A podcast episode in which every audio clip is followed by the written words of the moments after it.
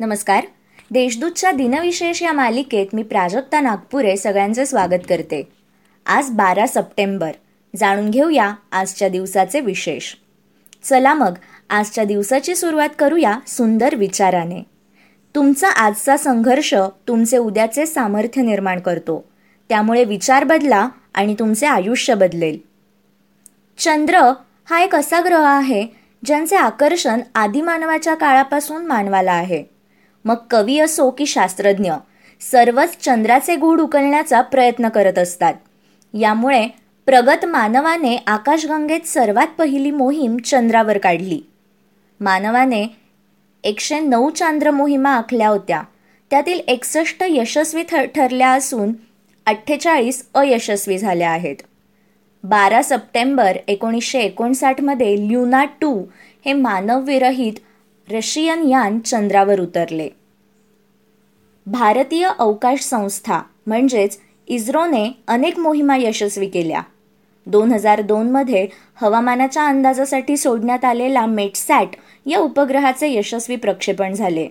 त्यानंतर हवामानाचा अचूक अंदाज वर्तवणे भारताला शक्य होऊ लागले.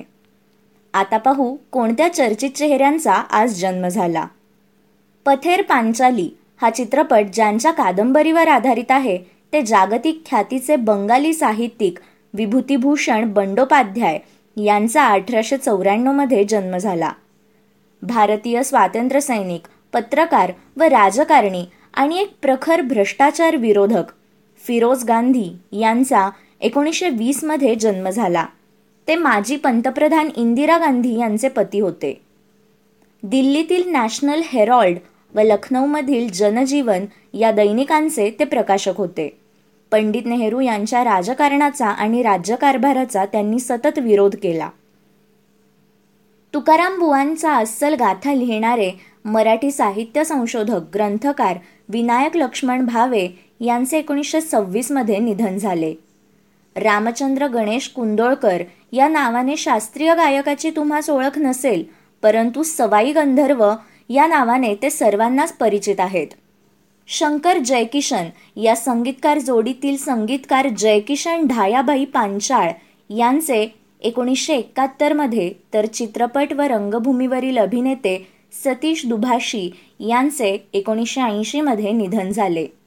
हिंदुस्थानी संगीतातील जयपूर अत्रोली परंपरेतील गायक मल्लिकार्जुन मनसूर यांचे एकोणीसशे ब्याण्णवमध्ये निधन झाले.